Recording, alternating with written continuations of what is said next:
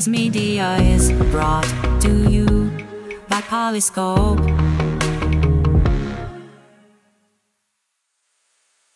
Why listen to the past when you can listen to the future?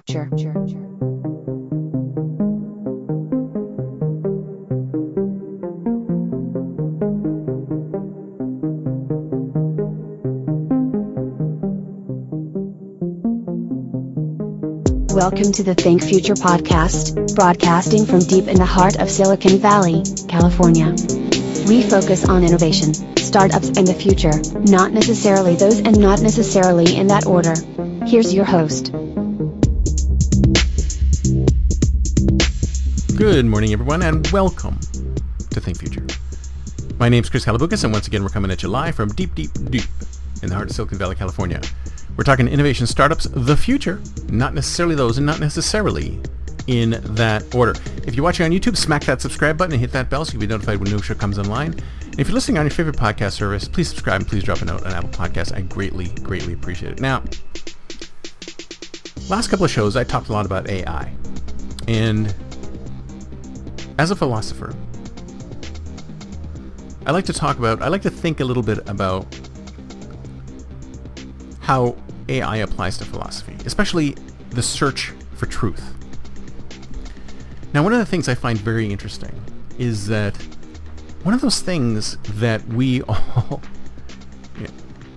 don't understand, a lot of people don't understand, is that we do not know what is truth.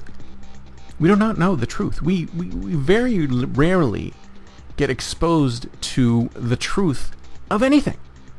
Of anything.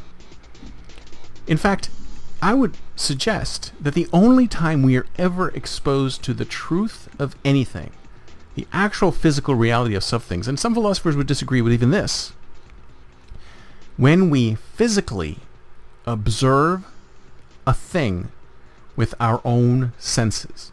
When we're standing in front of something and we're observing it with our own senses, when we can hear it, when we can see it, when we can smell it, when we can taste it, when we can touch it. Only once you've observed something with your own senses can you tell if something is true. For example, I have this mouse right here. Now, you are looking at this mouse. This mouse may or may not be real. This could be a computer-generated mouse, but because you're on the other side of a video screen, you do not know if this mouse is real. Now, I am holding this mouse. I can feel the mouse. If I wanted to, I could taste the mouse. I could see the mouse. I could feel the weight of the mouse in my hand. I know that this mouse is real. There is truth in this mouse, I guess you could say. The truth of the reality is that this mouse is is actual. It's real. It exists. So that a truth for me that is that this mouse exists. It may or may not exist for you, but it exists for me because I see it, I can touch it, I can feel it. Physical manifestation is truth to me. Do I have a mouse in my hand? Yes, it is true that I am holding a mouse because I can feel it, I can see it. This is truth to me. So in my view, that is truth. Anything outside of that isn't necessarily true anything that you see through this screen, anything that you see online, everything, anything that's been told to you secondhand is not necessarily true. Now, this has been going on forever, right? I mean, back when we were in tribes, something would happen and people would come to you and they say, "Oh, Erg got killed with by a mastodon." And I'm like, "Oh my god, I can't believe Erg got killed by a mastodon." And because somebody ran in and was full of emotions about Erg being killed by a mastodon, you believed that Erg was killed by a mastodon, and to you that was truth. And to the person who was telling you that Erg got killed by a mastodon, maybe they just wanted to imp- tell you that information.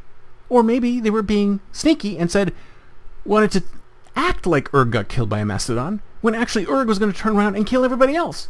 But he wanted to fake his own death so that when he came in and killed everybody else, they wouldn't be scared or they wouldn't know about it. Whenever there's something that's not, you do not directly experience it, It can fool you. We are fooled. In fact, we can even be fooled by our own senses. Like I was saying, some philosophers actually say that even though I'm holding this mouse, I can still be fooled into thinking I have this mouse.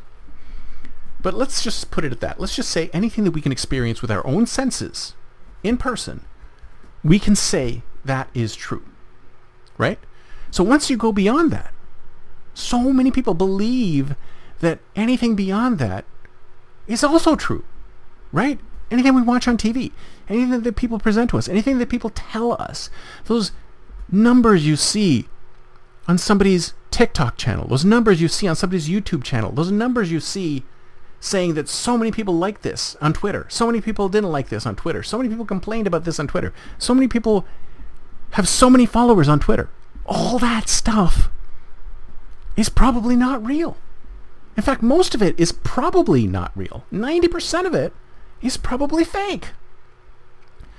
So when I hear people talking about AI coming up with even more fake stuff and more disinformation, then I think to myself, this is just more of the same. It's just more convincing. If anything, it's more convincing. And, and unfortunately, what's ending up happening is that, and it's not just AI that's doing this, it's turning us into, and this is what I talked about before, about a high trust society and low trust society, is that when we turn on the TV or we turn on YouTube or we watch these things that we're watching, they could all be constructed. They could be real, they could be constructed, they could be deep fakes, we do not know unless that's you're right in front of me physically in the same spot. And this is one of the things that uh, the coronavirus exacerbated is that we're never in the same spot anymore we're always talking to each other through these mediums and since these mediums can be fooled so easily our trust in what we see and what we experience if it's not something that we experience in person has become invalid. We have all we are all moving to low trust societies because we cannot trust what we see on the screen in front of us or in the screen in our hand. We trust it less and less and less and less. And a lot of these AI folks are complaining that, oh, you know, AI is just going to make it worse. And I'll say, of course it's going to make it worse because your, your fakes are going to get even better. But We've already got people believing things that are fake now because you say things over and over enough times, they become true, even if they're not. I forget who said that. Somebody famous said that.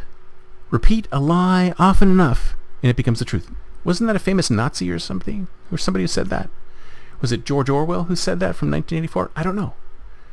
All I know is that we are already, and people are saying, we're going to become a post-truth society. When are we going to become a post-truth society? I, you know, we're heading towards becoming a post-truth society. If you ask me, we are already a post-truth society. We've already gone beyond the point where anything that you see online, which is 90% of how we experience the world, is not real. Is not real. And in fact, we have no idea if what we are watching is real at any point. The other, just the other day, in fact, on Twitter, I think it was last weekend, there were all these scenes of military action throughout the country. What's happening? What's happening? What's happening? Were they real? Were they fakes? Did they actually happen? Nobody knows. Nobody knows. We already live in a post-truth society. So how do we get out of that? I don't know enterprising young uh, startup entrepreneurs? Is there a way? Is there a way for us to step back from this post-truth abyss? Is there a way for us to step back from it and figure out how can we start trusting each other once again? How can we be 100% sure that the visions that we are seeing on our phones or on our computers are reality, are true? how can we tell if something is true or not? Is there some way, maybe we can use blockchain. Is there some way we can create some type of system, some type of framework that can ensure that something is true? Is there a way to do that? Because None of this is going away. None of this communications that we're doing remotely are going to go away. What we do need, though, is we need some kind of security.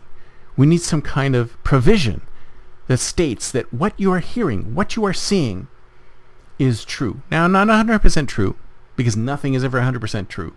Nothing is ever 100% true. Like I said about science, science is never settled. It always changes. If there's new evidence, the science changes. Same with truth. Truth, we can never know 100% of the truth. But we could use more truth than we're getting today. That's it for me for today. See you next time, and until then, don't forget to think future.